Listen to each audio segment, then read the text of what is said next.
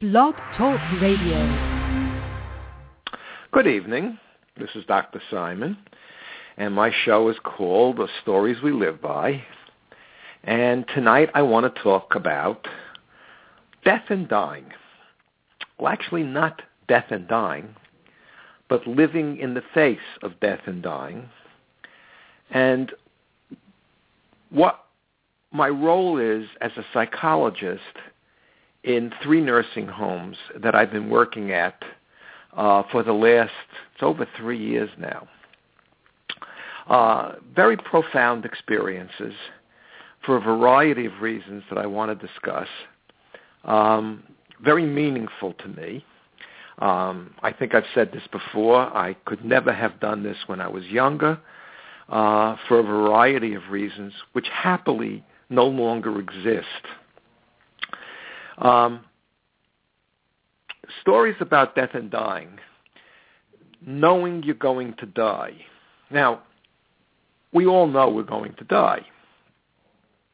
Even young children have a sense early on when a grandparent dies or a pet dies that death uh, is is something uh, that relates to them in their lives. But the moment we come old enough to understand that our life will someday be over, we know we're going to die. The interesting thing is we say we know we're going to die, but on an emotional level, we don't know we're going to die. At my age, I'm 74, and I'm a post-cancer survivor. I know I'm going to die. Um, I fully sense my own mortality. And it's not that I am either ready to die or that uh, I am facing imminent death. I am relatively healthy uh, for a man my age. Uh, I exercise regularly. This week I walked four miles twice. I took a long bike ride and I did about 11 miles in just a tad over an hour. Um, I played golf a couple of times. So it's not that uh, I feel uh, the uh, breath of death uh, lurking on me, but I know that I'm in the final phase of my life. And that knowledge, not as an intellectual, but as an emotional reality, uh, has made me feel very, very different and see my life very, very different than when it was, well, someday I'm going to die. Um, the patients I all work with are in the final phases of their life, and in most cases, much closer to their end uh, than I possibly am at this moment. I say possibly because I drove home today in a, a thunderstorm, which in Florida is like driving through a car wash uh, on roads that become very, very flooded, uh, really scary half hour until I suddenly come out of the storm. It's always the weirdest thing down here. You can see the storm up ahead. It looks like all of a sudden everything is gray about a half a mile up on the road. And then you enter it, and then as you get out of it, all of a sudden there's no rain anymore. And there you are, possibly with blue sky. Um, nothing like that ever happened at, up north, but down here this is the, the, the regular weather in what's called the wet season. So my patients um, are given to me because they are diagnosed as depressed. And anybody who's followed my show knows how I feel about these diagnoses. Uh, somebody who's lying in a bed, often in pain, um, whose diapers need to be changed because they can no longer get off the bed and potty themselves, and they can wait two, three hours before some uh, individual deigns to come and take care of them. And by the way, I shouldn't sound as if uh, I, I am angry at the people who work in these places. They are overworked. They're underpaid. Um, if they could find a more meaningful or better job, most of them would not be there. That's not means that all of them wouldn't be there, because there are some who do their job not only diligently, but are the most loving, kind individuals to their uh, to the people, you know, the residents, the patients, the, uh, that one can ever imagine. I forgot to send out to my Facebook and all of that stuff. Anyway, uh, it doesn't matter. Um, so I am asked to go in and, and work with them. And I wanted to describe some of that work and why it's so meaningful to me uh, now that I am in the full recognition that my own life is in somehow in its final phase. Final not because I know the date, but because I feel in, in a totally different way about uh, how to live and and uh, what to do with the time that is uh, left me. What do I do with these individuals who are often in such misery and such fear um, of all kinds of things, loneliness, terrible loneliness? And what I've discovered is that the job in many ways is now easy for me because I don't see a difference between me and them. Most of the people who were working in these nursing homes have a tremendous emotional problem relating to the patients because they would then have to recognize in themselves that they, while they probably have a much longer time to live, are in the final phase of their lives too. We are all in the final phase of life. And I wish I had known this on a gut level 50 years ago, 60 years ago. I think my life would have been a much calmer and happier one that I wasn't chasing the demons of fame and fortune and lamenting so much about my failures that I worked in a community college and not at Harvard that I didn't have a rich and vibrant private practice, uh, but rather a small one that came and went, uh, and and spent so much of my time in a clinic uh, in Queens, uh, feeling as if uh, this wasn't noble enough for me. Even though throughout all of these activities I came to love doing therapy, uh, made many friends, and loved teaching beyond anything else I did uh, and really wish um, I could somehow go back and start again and this time enjoy my teaching uh, much more than I actually did because of the pursuits that I had for promotion, for recognition. Um, I wrote five books and I loved them, every moment of writing them because I was in them. I was in the moment. Uh, but always in the back of my mind was, will they bring me fame? Will they bring me fortune? And every time one of those thoughts comes, you, as I said in one of my earlier shows, I stopped playing and started working. And, and the joy of creation, the joy of being in the moment and creating disappeared. So now I can relate to these individuals, um, feel sorry for them, but not pity them? Um, and what can I do for them? And what I have discovered is that when I sit with one of these individuals and give up the idea that I'm diagnosing them, give up the idea that I'm curing them of something, that this is treatment, even though I still have to fill out all the necessary forms with diagnosis, I have to keep my job and I want to be paid uh, for my services. Uh, I, I see no conflict with that. But to sit with another human being and think of them as defective, which is what these terrible, stupid psychiatric labels define people as, uh, as defective and being need to be fixed, um, that doesn't exist in my head anymore.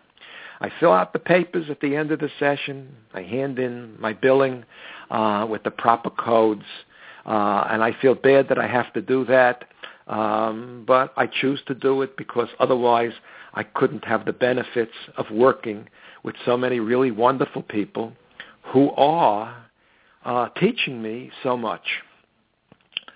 What is it that I can offer these individuals? And what is remarkable to me is that what I'm learning about myself, I learn about the people I'm working with, and they teach me, uh, is very similar. And very similar to ideas that I've been writing about and speaking about on my radio show here uh, on Blog Talk Radio, um, uh, that now makes sense to me um, more than ever. Because when I sit with these individuals and make a real emotional connection with them, when I listen to them, when I hear their complaints, sometimes bitter and sometimes angry, and I do this without judgment because I can understand if I were in their bed, in their diapers, uh, in their neglect and in their loneliness, uh, I would wonder if I can hold myself together as well as most of them do. Um, but when they're heard, suddenly there is a feeling, and they tell me this, that they matter, that somebody cares, that at that moment, because of that feeling, they no longer merely exist as an object because they are so objectified with the diagnoses and by the people who tend to their bodies, sometimes with love and sometimes more often with disgust and with a terrible sense of, of bitter duty, um, that makes them feel that they're living as a person. I had a woman today I worked with for some time, 102 years old, loveliest person. Um, and I'm convinced that one of the reasons she is 102 is that she lives with an attitude uh, that I still can't match, uh, and and certainly when I was younger never did. And that is, she somehow sees what she has rather than what she doesn't have. So, for example, she says to me, she's blind in one eye, but that's okay. Could be worse. She could be blind in both eyes. And so as long as she can still see, things are much better than they would be were she not be able to see. Fabulous. But she says to me as I hold her hand and she holds mine and we look at each other in the eyes that she feels like a person and after talking to me for 20 minutes, 25 minutes, because I don't see anybody really much longer than that, my schedule won't allow it, um, it lasts for two or three days. The feeling that she's important, uh, that she's alive. And I can tell her honestly that that 20 minutes makes me feel important and makes me feel more alive because uh, I have no place to go and she has no place to go. We are just being two people together. Um, what else can I offer these individuals? Well, many of the sufferings of, of my patients have to do with unmet needs from the past, uh, laments, guilt, shames, and sorrows over past behavior. So uh, uh, uh, an individual tells me uh, how he is now suffering because of punishment by God uh, because of how he cheated on his wife. And I listen to this, and it seems he feels better simply because he said it. Now, I don't give absolution, and I don't say you're forgiven. I am not a priest who holds the keys to uh, the kingdom of heaven. But the very fact that he unloads this stuff, and then he went on to talk about how he always loved his wife, but he didn't see her uh, as a partner in bed. Uh, that he found from women he didn't love. And if he were my patient uh, 30 years ago, and we were both much younger, I would have uh, thought through a psychoanalytic uh, process of trying to help him really understand why he married someone this way and, and what does it relate to in terms of his mother. And, and he then said to me, but she suffered all these times. And I said, how do you know she suffered? How do you know? What was she doing while you were elsewhere? And it was if I, had picked up a, a, a, a bottle or a can and whacked them on the head. He says, what do you mean? I said, did she ever complain? Did she ever fight with you? Did she ever argue? What was she doing? He says, my God, I don't know. I never thought of it that way. And what he realized and what we discussed is that he was so wrapped in his own feelings, his own needs to, to uh, satisfy his sexual desires, uh, and to avoid the guilt he felt about what he was doing in relation to her, that he didn't think about her. Oh yes, now he lamented how much he might have hurt her. But the fact is, he didn't know whether he had hurt her or not. And this was stunning for both of us. It was wonderful for both of us. And he said, my God, maybe I should ask her. But then I would have to admit to her what I had done. And I suggested, do you really think she doesn't know? I've met your wife several times. There is nothing unintelligent about that woman. She's very sharp, very insightful. And the conversation went on this way for a while. And the look of his face and the look of his demeanor, he says, I now have to think about this. I have to think carefully about this. Now, I've never asked, I didn't raise the issue again. He hasn't. But what's so interesting is that that moment he was in a totally different place. He was back in life.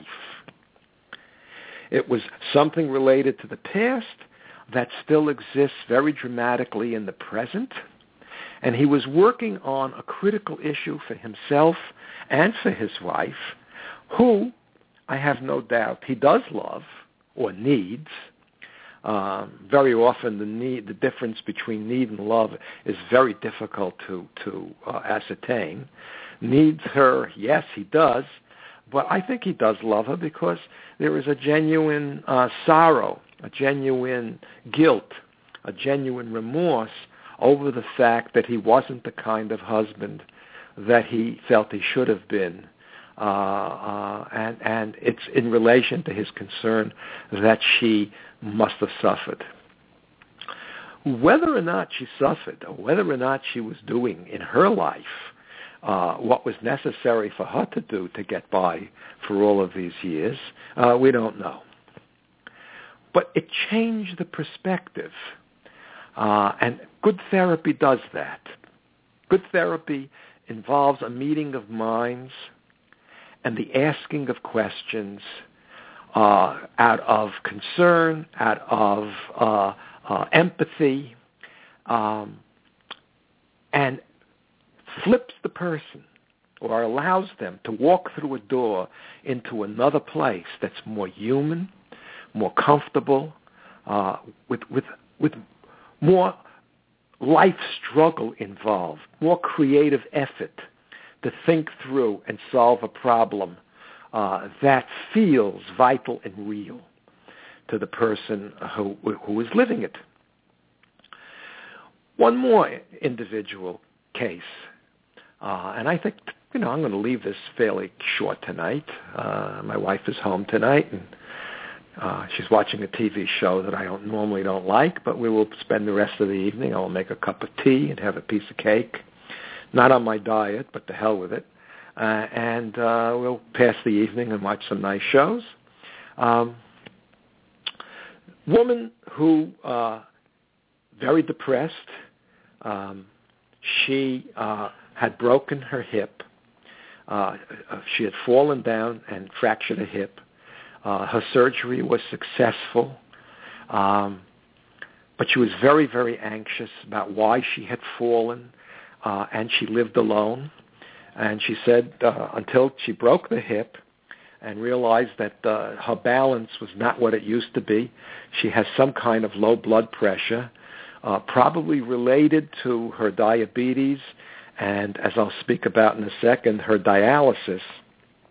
Um, and and she she um, uh, until that moment uh, would go out to the swimming pool uh, and meet with friends uh, and spend her afternoons, uh, and her life was pleasant.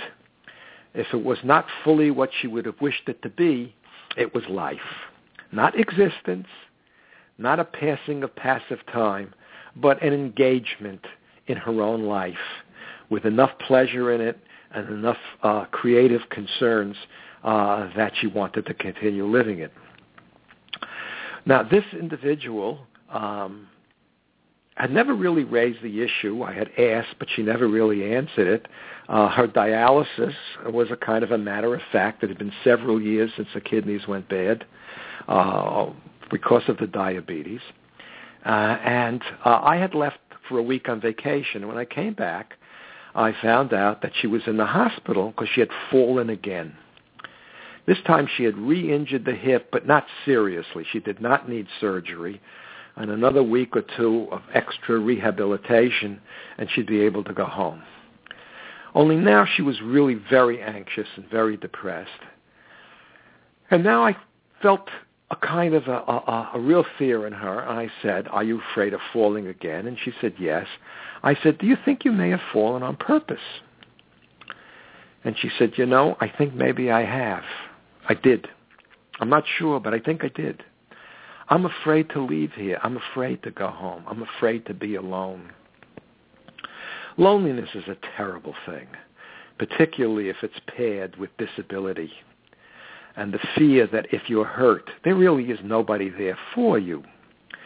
Uh, at least nobody who really cares, who has concerns. Uh, and, and so many of the people I work with uh, either have no family or the family is dead or the family lives far away. And, and um, disability paired with loneliness uh, um, produces uh, a real sense of hopelessness, of, of fear, anxiety, shame in many cases, uh, and, and terrible, deep, deep isolation and loneliness. So I said, what would you like to do? And she looked at me, and I said, tell me about how you feel at this point about dialysis. Now, I'll tell you why I asked the question. For many years, as I mentioned in earlier broadcasts, I worked at the Flushing Hospital Mental Health Clinic. And for a number of years, I don't remember how many, but it was a good number, I did a support group with the nurses on the dialysis unit. These were the frontline people to treat people, all of whom are terminal. And I learned during that period that about 60% or so, within two or three years, decide it's enough, that it's unbearable. Being hooked up to a machine three times a week for five or six hours at a time and having to watch their diet and intake of fluid uh, and everything that passes through their lips uh, and to be so constantly aware and made aware of how connected you are psychologically and in this case physically to the medical profession. Uh, who, if you're lucky, and often these people were very lucky that they had nurses who really cared, uh, were indifferent to you. It, it's a process. It's like many of the ways I see the nursing home as a kind of an end-of-life meatpacking plant. It processes people. Um, it makes attempts to give them life, but it really processes them.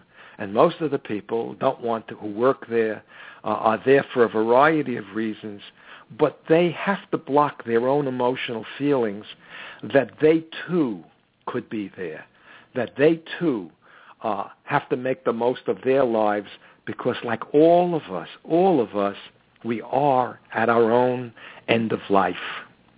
At any moment it could happen, and when we block ourselves off from that thought, we block ourselves off from the people who are sick, people who are distressed, uh, people who are elderly. We see them in a different light. Uh, we think of them as senile. We think of them, again, as being uh, sick and demented. Um, and far fewer people actually do have dementia. I've discovered since I'm working in these uh, uh, nursing homes, so much of this is withdrawal and defense mechanisms against the terribleness of being at end of life, not facing it yourself, feeling not like a person because you're not connected. You don't feel creative. You don't feel productive. Uh, you're resented. uh, at any given moment, deeply resented and disliked for what you bring as a burden to the people who are taking care of you. So I said to her, what are your choices? What would you like? He said, at that point, I can't stand the idea of any more dialysis. So I said, well, do you have a choice about it? And this is like, again, I had hit. Like I was, she was thunderstruck. Can I make that decision?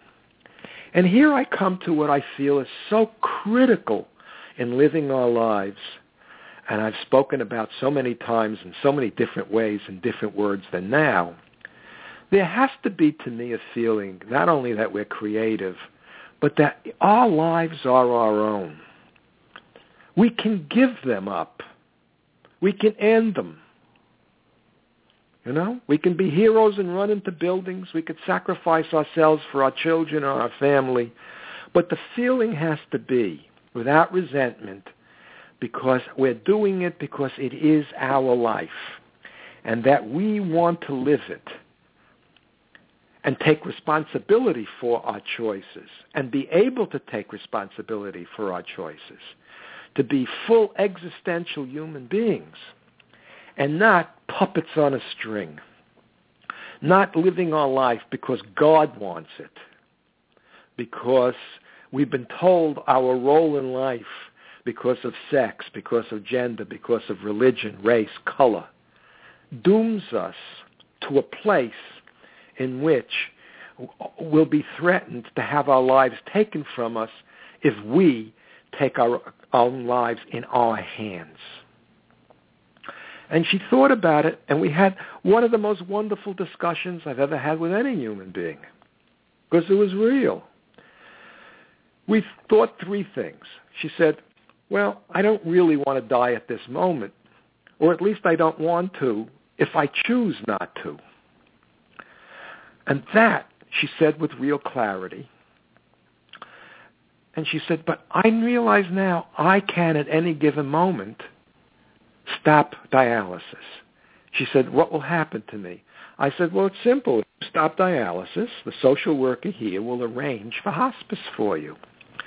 Just two weeks earlier, a man I had met just twice, who, with whom I could have been best friends earlier in life, and I already lament the fact that I will never see him again because at this moment he probably has passed away, um, had kidney failure, had many other illnesses, had suffered terribly in many ways, and he had decided that this was it. He didn't want to die. He was a musician. Uh, he loved life. He still loved music. He couldn't play anymore because when he was given a uh, uh, a test for his heart, somebody had punctured a nerve in his arm, making one of his hands useless, so that he couldn't play his instrument anymore. He was a piano player, apparently fairly well known. But he decided this, and nobody fought with him. They recognized that his decision, they recognized that he's a rational human being, and you cannot, at least in our good country, force a person and tie them down to a treatment that goes on for years that causes all kinds of psychological and many cases physical problems such as terrible itching and bruising, uh, all kinds of, of serious, serious uh, physical problems that make life extremely difficult to enjoy. Um, so the first choice she realized is that she could let herself die, and she would be made comfortable by the facility that I'm in, uh, with no help, uh, and that was as liberating as it could possibly be. The second choice was to continue living uh, and try to live at home when she was released. Or the third uh, I had already discovered that the social worker was trying to get her on Medicaid. She certainly qualified. Um, and what happens with Medicaid is that uh, your Social Security gets passed over to, except for I think twenty-five or thirty-five dollars, to the facility, to the state, which offsets the cost of keeping you in this unit. Uh, and she would now have three choices. And I said, and one of the things I'd like to suggest uh, is that I call in the psychiatrist, and maybe we can give you a little antidepressant, uh, not because you have an illness, but because sometimes, maybe three times in ten, Uh, these things really do create an upper effect, a kind of a, a, uh, a brighter outlook on things. Uh, and we set off. I left her in that state of mind where she was a different person. She owned her life. She was thinking through and making decisions. And I saw her uh, this week again. Uh, I'm sorry, last week. Uh, and and uh, she was holding her own. And she had decided she was not ready to die but she realized that was an option at any point in which, if she was terribly unhappy, she could do this. So, what could a good therapist do? Well, what any good human being can do with people who are in distress. Listen, understand, not judge, ask questions that the individual who is in a box or in a situation and doesn't own it yet can help them own the situation and make different choices. So I think that's enough. I've done about a little more than 30 minutes. Uh, I enjoy this. I don't know if I'm going to do any more shows. It's been a month since my last show. Um, I do these shows, or I have been doing them, again, uh, to get uh, uh, a recognition, to uh, connect with other people, uh, probably on still on some level to show how smart I am and what a good psychologist I am. But I feel that less and less, and more and more I feel I've said what I wanted to say over and over again, usually putting it in, in theoretical rather than more personal terms. Uh, and I enjoyed tonight because I felt it was more personal on my behalf about me and about specific people that I've been working with. And so if I can think of some more really interesting and good stories over the next weeks or month or whatever, I will come back on the air. I will leave myself this option. Um, I see I don't think anybody is listening at this moment, but if anybody wishes to uh, reach me, uh, they can reach me uh, at uh, Larry Psydoc, L-A-R-R-Y-P-S-Y-D-O-C, at gmail.com, or they can uh, upload a message on my website, um, which is uh, Stories We Live By after blogtalkradio.com forward slash. So I'm going to give this about a 30, 40 more seconds. If anybody is listening and wants to call, wants to dance for a little while with me, I always enjoy that. If not, I'm going to end the episode. I have a really nice chocolate nut loaf with a cup of tea and a half a spoon of honey in it. Good honey. I have learned that all honeys are not the same. Okay, folks, that's the end of the show. Good night. Good luck. Take care.